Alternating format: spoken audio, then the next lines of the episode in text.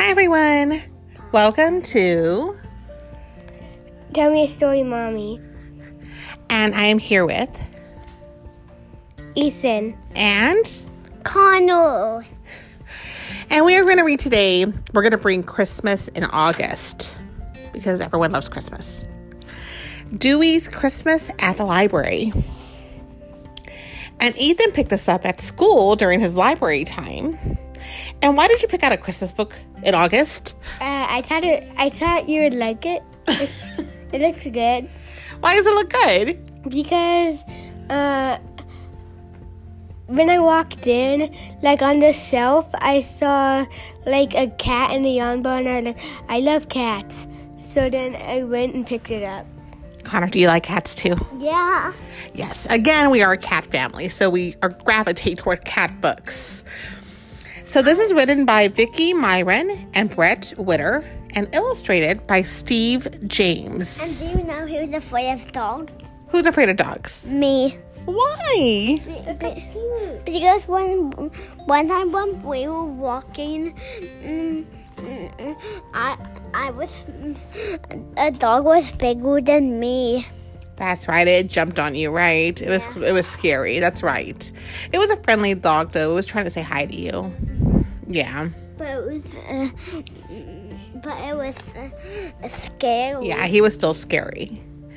So we're gonna get started with Dewey's Christmas at the Library. It's a pretty fluffy orange cat on the cover. Snow and ice, twinkling lights, kids bundled up on a cold winter night. Hot chocolate and Santa Claus and decorations just right. In the small town of Spencer, Iowa, Christmas was everyone's favorite time of year. That's my favorite time. Yeah. Everyone that is, except Dewey Read More Books, the town's one year old library cat. Dewey, you see, was just learning about holidays. On Halloween, Dewey discovered candy. He slept through Thanksgiving. So when the giant Christmas tree box came out of storage, Dewey didn't know what to expect. But when he saw those tree branches, Dewey knew just what to do. He sniffed and licked and cuddled them, and hopped and rustled and rolled. I got a present, he sang as he danced. A great big delicious present. Glitter came next, then angels, tinsel, lights. Dewey was having the time of his life. And then everything went quiet. Too quiet. Dewey's friend, Vicki the librarian, had been helping the children at the craft table. She looked around. Where's Dewey? she wondered. All of a sudden, Dewey came racing past. But he didn't look like himself. He looked like a great big marshmallow cat. Why does he look like a marshmallow cat? Because there's a bag on his head. Yeah, there's a white shopping bag on his head. the children chased him left, then right, to the front and to the side, until they finally caught him in the picture book aisle. Don't worry, Dewey, the oldest boy laughed. It's just a paper bag. Dewey was free, but he was not happy. Nasty bag monster, he thought, curling up in a wreath to lick his fur. But it was Christmas time. Excitement was in the air. Before he even finished licking his tail, something new caught Dewey's eye. If I sneak, he thought, and stretch and pounce, I think I can. What do you think he's caught his eye?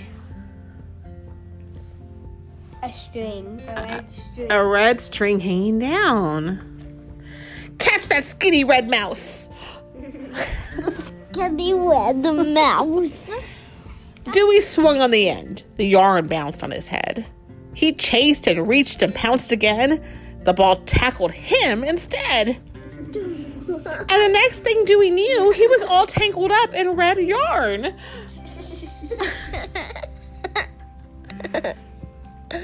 Dewey's funny, a little girl said. Dewey looked up. All the children were watching him, and behind them was a big, beautifully decorated Christmas tree. Wowsy whiskers, Dewey thought as he looked at the tree. It's it's terrific. And it's all for me. Do you think that tree is all for him? Nope. Connor, is the tree all for him? Yeah. It says Dewey loves Christmas on the tree. Mm-hmm. And look what's under the tree Presents for Dewey. for cats. All day, Dewey lay happily under his tree. That night, he explored. Up and down, round and round, Dewey and his red yarn wound through the branches and the decorations on the tree. Oh my, Vicki said when she saw the tree the next morning. It was covered with yarn, and it looked fantastic. Great idea, Dewey, Vicki said. Then she smiled, petted Dewey on the head, picked up the tree, and carried it right out the front door.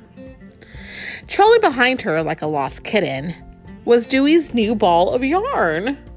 But it's mine, Dewey thought. That day, the library was closed. So Dewey moped. Yuck, he said to his food. Double yuck, he said to his water dish. He pushed away his favorite toy. He ignored his bed. Christmas is lonely, Dewey thought, even with the wreaths and lights. It's not Christmas anymore, though. See. Mm-hmm. Well, I think it still is, but the library's just on Christmas holiday. Dewey was still curled up on the floor when the librarians came back Monday morning.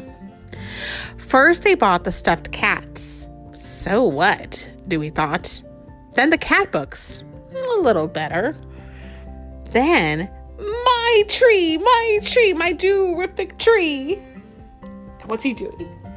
Jumping. He's jumping. He's happy. My dew tree, my dew tree, my dew terrific tree. We won first prize, Vicki said, pointing to the blue pointing to the blue first place ribbon. And it was all because of your yarn idea, Dewey. But Dewey didn't care about first prize. He was just happy to have his Christmas tree back. And he knew deep in his heart the award wasn't all because of him. He had a little help. And now Dewey wanted to share his delicious tree and his first special Christmas with all his friends, too. What all his friends do? Friends like you. Friends like Boo. Merry Christmas. Love, Dewey. Love Dewey. Do you want to say Merry Christmas to him? Merry Christmas, Dewey. Merry Christmas, Dewey. Huh. And Merry Christmas to all our friends in August. Look. Look. we will see you later. Look at that. Mm. I see. That's the author. Okay, say bye. Bye. Bye. And